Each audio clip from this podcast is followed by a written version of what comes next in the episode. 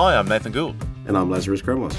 And this is the Daily Doha, episode 6, looking back on games played starting on Friday, the 25th of November. We had four games, as we do every day now, and Lazarus, it was a day in prospect. In lieu of a sponsor, who should be sponsoring this episode of the Daily Doha? Nathan, who do you think? I'm struggling to find one today, to be honest. Yeah, same. Um, It could be due to lack of sleep, though.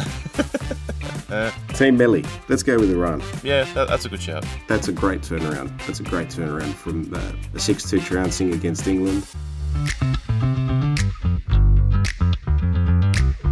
Yes, the game changed once the send off happened, but well, not, it didn't change. Iran were were the far better, far stronger side and deserved the win. But um, uh, the result, uh, the result reflected what uh, the situa- what the situation of the game was after the send off. Yeah, let's let, let's talk more about that game. We'll start with the first one, and you're quite right to mention Iran. They did bounce back, and the first half was a team I think still feeling some of the effects from that demolition job from England on match day one. But as the game wore on, and they kept that clean sheet, and they had a couple chances themselves, they slowly and slowly and slowly but surely grew in confidence, and they had a big chance early doors in the second half that uh, they hit the post, and pretty much from throughout the second half, I thought they just grew and grew and grew in the game. And yes, the red card helped, but I thought they would have won that game, red card or no.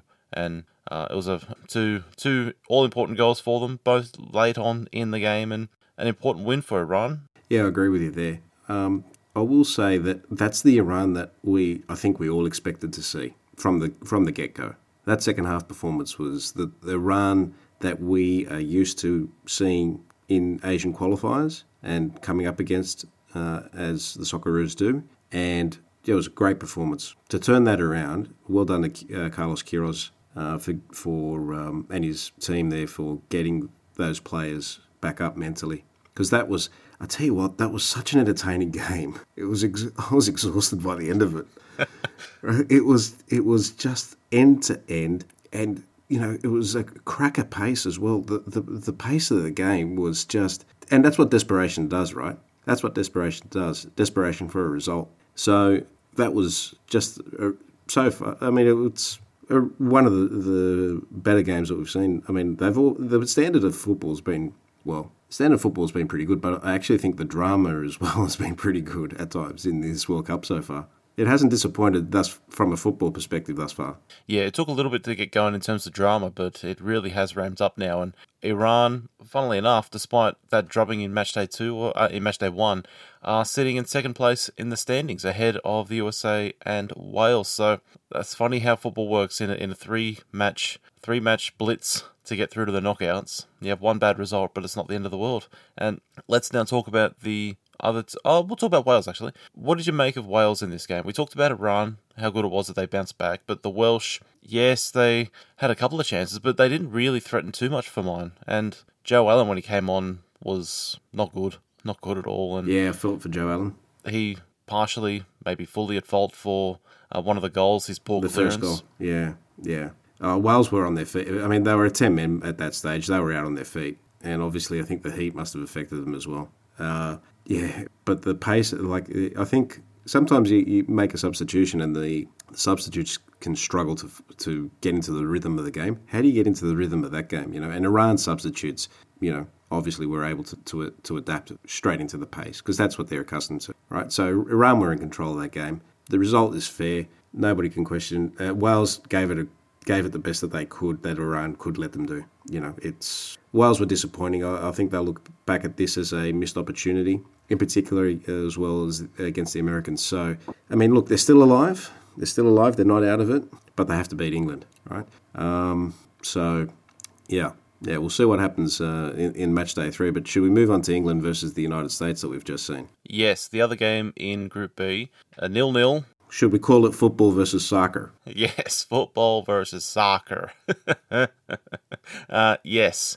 America for mine, after watching the game, I thought they were the better team overall. England just. Where was the England team that we saw against Iran? This, they didn't have the same sort of energy, the same sort of intensity, the same sort of desire to win that game that I saw against Iran. They couldn't get anything up the pitch in the second half. It was only that Harry Kane header towards right in stoppage time that was their only shot in the second half, I think, the way it came out. And America, yes, they had a couple of chances, and they would be reflecting on this game with uh, a missed opportunity because they could have gone and won this. Chalk and cheese, as far as the English were concerned, between the Iran game and this game. There was no intensity in this game. The game started very pedestrian for a 10 at 10 p.m. kickoff, uh, Qatari time. The nighttime games have been uh, pretty good affairs thus far. Uh, the late kickoff affairs, I should say, with goals in them. And, and this game just started off really pedestrian, fell into the Americans' hands, and the Americans, to their credit, and you're right, Nathan, should have won. This is a missed opportunity again. And it's incredible to me that England and the United States have played three times in the World Cup, and England have not beaten them. It's a remarkable statistic. One win to the United States and two draws. And thing is, the point for the USA, it's all right. It is all on the line now for that matchday three game against Iran, but the onus is on the Americans to go out and win the game now because uh, they're behind Iran in the standings, as I, as we mentioned. So it is a missed opportunity. They if they got something more out of the game against England or the game against Wales, who I don't think we're going to sort of tip Wales to beat England here, so Wales will finish bottom of the group. It's unlikely. It's unlikely. Based, uh, I think the Welsh are spent from that that that game. But the USA not being able to beat Wales and now missing their opportunity against England, it doesn't really bode well for them for the Iran game, I think. And I'm sticking to my prediction for Iran to get out of the group. And so you should. It was looking a bit dicey after match day one, but based on what I've seen on match day two, I do think Iran are in a, in a better position now. And America, yes, they play some good football. Yes, they keep it on the deck at times. They press well. They had good energy today in the second half. I thought they were going to fade a little bit, but they didn't. They kept going. But they just don't have that little bit of extra quality to get over the line. We'll have to. Uh, we'll do a preview of the geopolitical clash of the uh, Qatar 2022 World Cup, USA versus Iran, on match day three. it's all on the line. It's crazy, crazy. Look, I think you're right with your predictions now. I think um, prima facie, Iran are going to get through.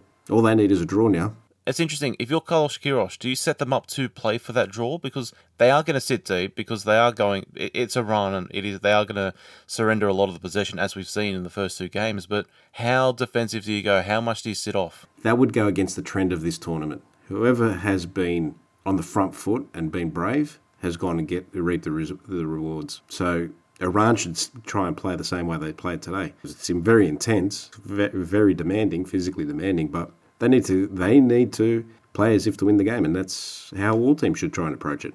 Well, America are the home of the brave, and they're going to have to be just that in match day three. We'll see how that transpires. It's amazing how quickly these games are rolling around. I was just looking at the calendar; we're already getting into the into match day three come Wednesday, I believe it is. So it's coming thick and fast. All these games and the short turnaround. Tonight, Sydney time, we're into match day two for groups C and D. So we'll be halfway through match day two.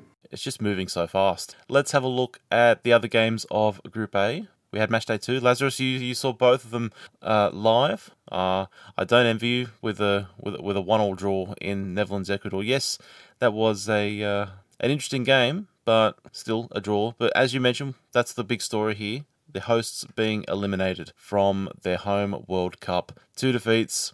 At least they scored this time. You know what, Nathan? After the, the they went 2 0 down, you could have thought they, they I mean, uh, even during the game itself, they had enough chances to actually win the game, let alone draw the game. So, yeah, look, you can't um, accuse them of having stage fright this time around. Again, maybe they started off a bit on the nervous side, and that allowed Senegal to take control. But again, it, it was an entertaining game and the kind of game that you expect at the at the World Cup, you know, and with opportunities at, at goal. Um, Senegal looked really good going forward. Um, yeah, it, I, I, feel for the Qataris because they had enough chances to win this game, let alone draw. Entertaining fi- fixture. Their defence is the issue. At, at, the back, they were just too shaky. I mean, you, you've gone, you've you know gone two one um, down, like you've you know come back with a goal to make it two one. You still took, got time on the board, and very quickly you can see the third goal. You know, just a defensive lapse. So, and that's the story of the game. And unfortunately, uh, Qatar. Uh, are gone from the tournament. They are, and you quite. That's all good points that you mentioned. I, don't have much more to add to it. I'd just like to speak a little bit more about Senegal. That this team they look good going forward. I. It's always going to be that what if. If Sadio Mane was a part of this side, how far could they go? Because they looked good.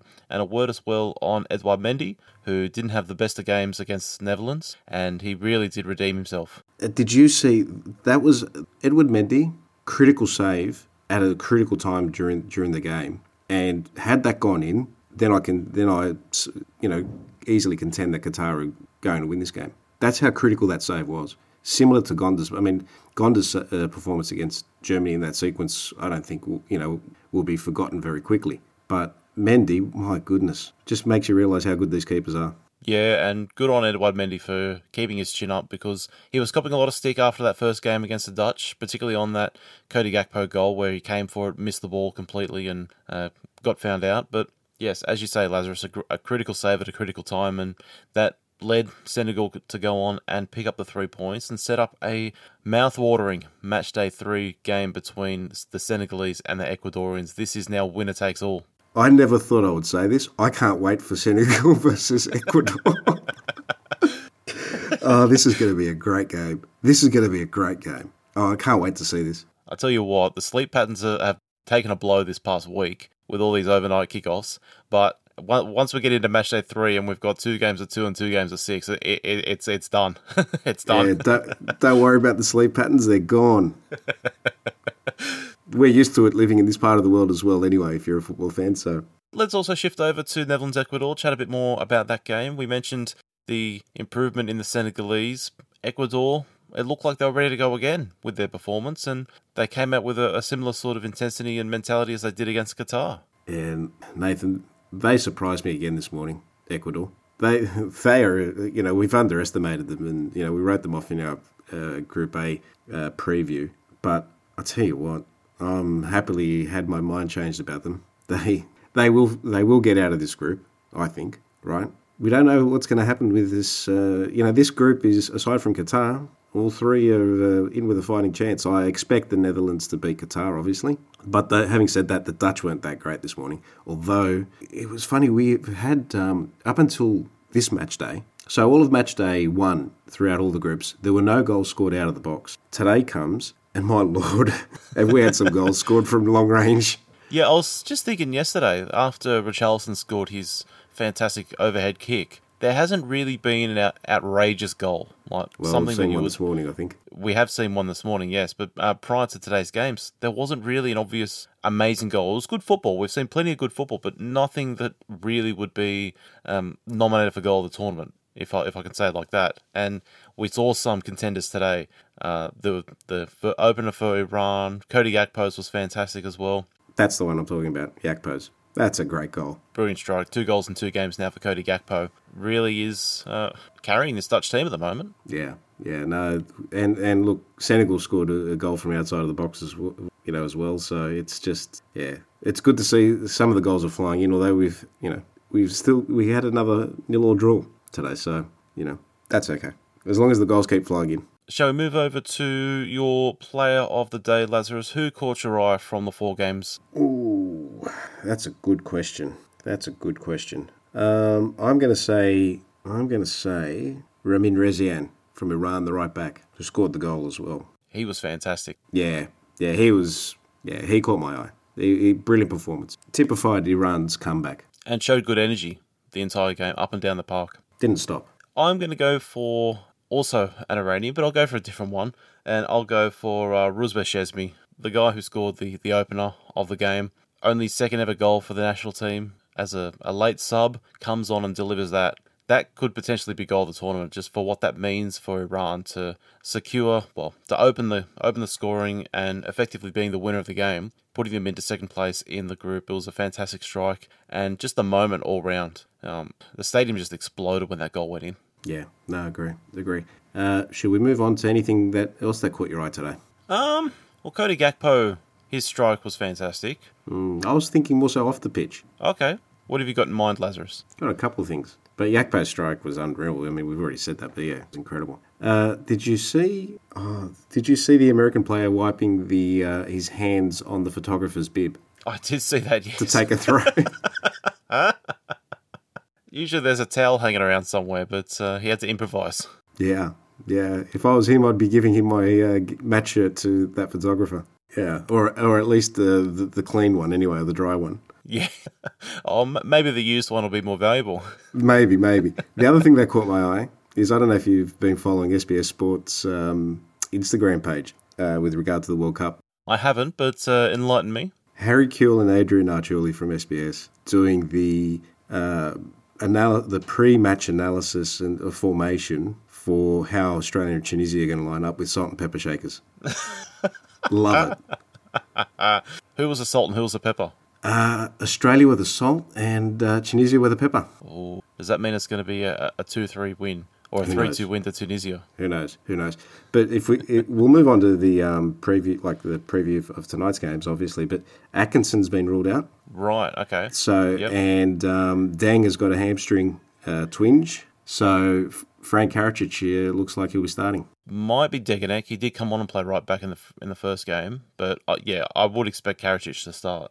I think Arnold actually said overnight that it'll be Karacic. I think that's a good call. I, I think I would have played Karacic regardless if Atkinson was fit or not in this game. I think based off the first game, yes, he didn't have he, he didn't have the best of times, Atkinson, but yeah, I think a change is needed at, at right back. I'm I'm expecting Ajdin Hrustic to come back in as well for McGree. Yep. No, I think that's fair. And interesting to see who he plays up front, Graham Arnold. Do you think he'll stick with Mitch Duke or will he twist and go for Jamie Maclaren? I've got a feeling he's going to go McLaren in this game. Don't uh, don't know why. Just got a hunch. What do you think? I'm expecting Australia to have more of the ball in this game because based on what I saw in the first round of fixtures, Tunisia did sit off Denmark a little bit, Yeah, but going forward, going forward is where Tunisia is strong. but it was going forward in, into space as well. you know, look, fact is, we can say all all we like. Australia need to win this game in order to stay alive, even at 1 0, right? At 1 0, we've got a fighting chance. But just go out and play, right? Go out and play. And if it bites us on the backside, well, it bites us on the backside. But don't just sit back and give them respect, right?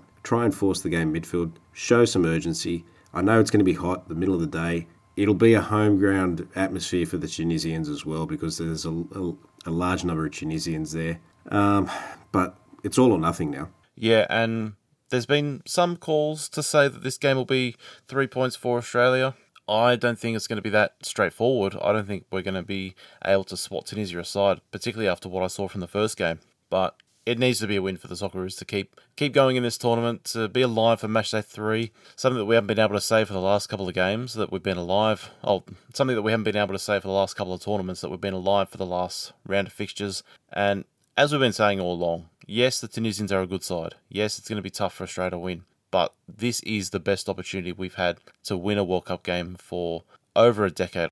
Since 2010. Yes, as I say, it's not going to be an easy win, but it's the easiest chance we're going to have. It's all on the line now. The, guys have got nothing to lose, and they should play like they've got nothing to lose. There's, you know, there's no pressure. Just go out and, you know, just go out, play your football, do better than what the other team do, and really, it's that simple. I, I just want to see a, a better uh, effort in application and um, and more courage going forward, and, and no fear. And what will be will be. If we, if Tunisia are the better team, good luck to them. If they're not, well, hopefully we are. Hopefully, Lazarus, it's time to uh, put your chips down. Which way are you going to say this game is going to go? Are you going to go with your head, your heart, or are they saying the same thing? No, no, they're not. I'd, but I'll just say what my heart is saying, just for the sake of it. Australia 2 1. I'll back that in. I'll go for Australia 1 0. And being alive for the last match day, fingers crossed, we'll be able to pull off a result. Get out there, support the Socceroos, and hopefully they can bring it home. What other games do we have tonight, Nathan?